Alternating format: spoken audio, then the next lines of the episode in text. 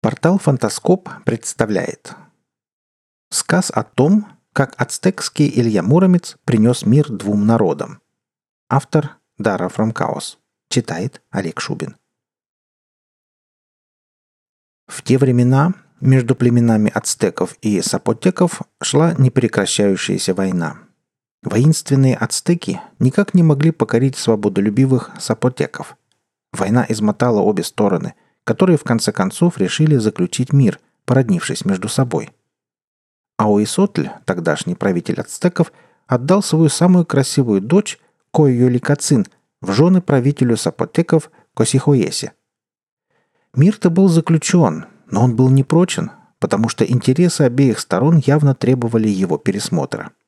Вот потому-то Косихоеса не очень доверял своей прекрасной супруге, а еще меньше новоявленному тестю, Ауисотлю. Среди военачальников ацтеков самым знаменитым и сильным был Чонталь. Он был столь силен, что без труда справлялся с десятью воинами, нападавшими на него одновременно. Старинная легенда говорит, что его излюбленным местом были закутанные в облака высочайшие скалы. Там великан проводил свой послеобеденный отдых. Чонталь пожирал всех животных подряд, будь то кролик или ягуар – Черные зрачки его глаз, привыкшие обозревать бескрайние горизонты, метали молнии.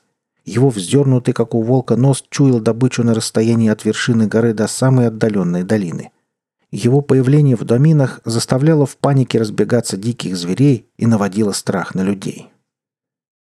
Разумеется, наличие такого воина очень поднимало боевой дух ацтеков и еще больше усложняло положение сапотеков – и вот, волею случая, сапотекам однажды повезло.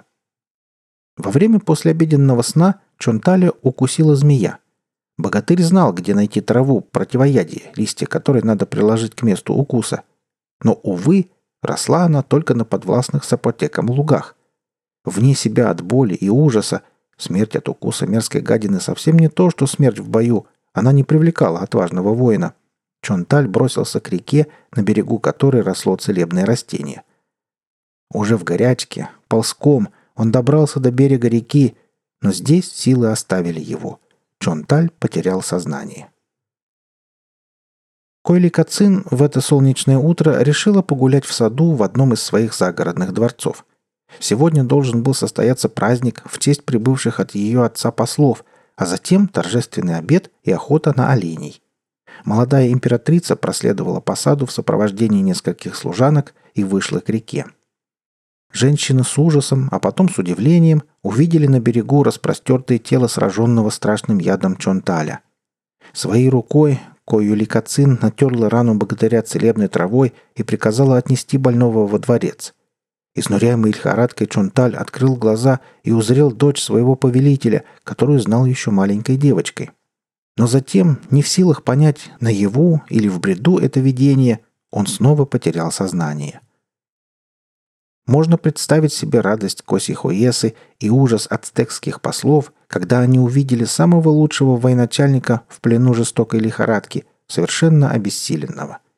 Сапотекский правитель уже решил казнить своего самого страшного врага, благо повод был налицо – нарушение границы без предварительной договоренности – но жена сумела его отговорить. «Ты захватил Чонталя не в честном бою», — сказала она. «Немного чести будет повелителю сапотеков, если он убьет своего врага, пока тот лежит больной и не может взять в руки копье. Пусть поправится, а потом сразится, как это принято в твоей стране. Если пять сильнейших воинов не смогут его победить, он получит в награду жизнь и свободу». После этой мудрой речи ацтекские послы вздохнули с облегчением. По крайней мере, на какое-то время жизнь их лучшего полководца была спасена. В победе же Чунталя они не сомневались. Спустя несколько дней богатырь выздоровел настолько, что ему сообщили о предстоящей битве с двумя миштеками, двумя ацтеками и одним сапотеком. Не только Койоли Кацин, Косихоеса и ацтекские послы пожелали смотреть на битву. На главной площади Тео-Тиоакана, столицы государства сапотеков, Собрались и воины, и простой люд. Всем было любопытно просто поглядеть на прославленного богатыря, не говоря уже о предстоящем сражении. Битва была недолгой. Чонталь без труда повергнул пятерых противников, хотя, вопреки правилам, они нападали на него все вместе, а не поочередно. Восхищенный Косихоеса воскликнул «Я выполню свое обещание. Чонталь свободен и может идти куда хочет. Но пусть он подумает. Я предлагаю ему службу и почетное место за моим столом». Великий воин почтительно поклонился правителю, но глаза его были устремлены на Койо Ликацин. «Я готов служить вождю Косихоесе», — ответил он, «но только если мне позволят носить носилки правительницы. Я отважный и сильный воин, я смогу защитить ее лучше, чем сотня самых смелых сапотеков. А если мне не позволят охранять Койо Ликацин, пусть лучше принесут меня в жертву богу Кики Бесилао». Удивленный Косихоеса был готов вспылить, но его мудрая жена остановила его. «О, Чунталь», — сказала она, — «я принимаю твою службу». Косихуеса, хоть и согласился с женой, все же не доверял новоявленному телохранителю. Так что пока его заперли в одной из комнат дворца. А через несколько дней случилось невероятное. Исчезла Койоликацин. Надо сказать, что отдав дочь в жены правителю Сапотеков, Ауисотль воспринимал этот шаг только как вынужденный. Так что теперь, когда его послы, прибывшие якобы с мирными намерениями, разведали дороги в страну сапотеков, он решил вернуть Койоликацин домой. Невелика честь дочери императора ацтеков быть женой правителя какого-то маленького бунтарского племени. И Аоисотль отрядил 25 лучших воинов, чтобы похитить дочь и вернуть ее домой. Правда, как и в случае с браком, так и во время похищения, саму Койоликацин никто не спросил, что она по этому поводу думает – Ситуация была печальна. Косихоеса понимал, что Аоисотль похитил дочь, чтобы ничто не удерживало его в нападении на сапотеков. Но пускаться в погоню невозможно. Неизвестно, какой горной тропой пошли похитители. К тому же и время было упущено. Маленький отряд наверняка уже успел соединиться с основными силами ацтекского войска. Долго думал сапотекский правитель и в конце концов пришел к выводу. Чтобы избежать новой войны – у него есть только один выход – довериться Чонталю.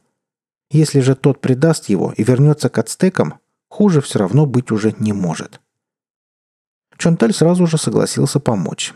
Ему были известны все горные тропинки, и он бросился под покровом ночи за похитителями. Несколько часов бежал отважный воин, пока его чуткие ноздри не учуяли запах духов обожаемой повелительницы. Это означало, что Койоли Кацин где-то близко – Тихонько подобравшись к шатру, где была спрятана дочь Аои Сотля, Чунталь стволом огромного дерева, богатырь так спешил в погоню, что даже не захватил оружие, перебил стражу, подхватил правительницу, от испуга потерявшую сознание, и бегом отправился в обратный путь. Когда Чунталь со своей драгоценной ношей пришел ко дворцу Косихоесы, тот был безмерно рад. Он не обманулся в воине. Преданность Койюли Кацин и данные вождю сапотеков слова оказались сильнее зова ацтекской крови. А когда очаровательная супруга пришла в себя, Косихоесу ждала еще одна радостная весть.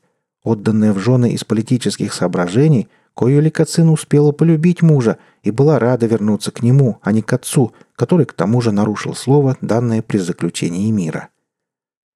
С помощью своей мудрой супруги и влиятельного в военных кругах Чонталя – Косихоесе удалось заключить еще один мир с ацтеками, более прочный и долгий. Счастлив был и Чонталь. Ему позволили стать единственным телохранителем прекрасной Койоли Кацин и был им до самой смерти. Говорят, что Чонталь-богатырь был еще жив спустя более чем 50 лет, во время походов Эрнандо Кортеса. Старый воин уже не мог сражаться, но и живым в руки конкистадоров сдаться не пожелал. Он покончил с собой, на могиле правительницы сапотеков Койюли Кацин, чьим верным рыцарем был всю жизнь. Вы слушали статью «Сказ о том, как ацтекский Илья Муромец принес мир двум народам». Автор Дара Фромкаус. Читал Олег Шубин.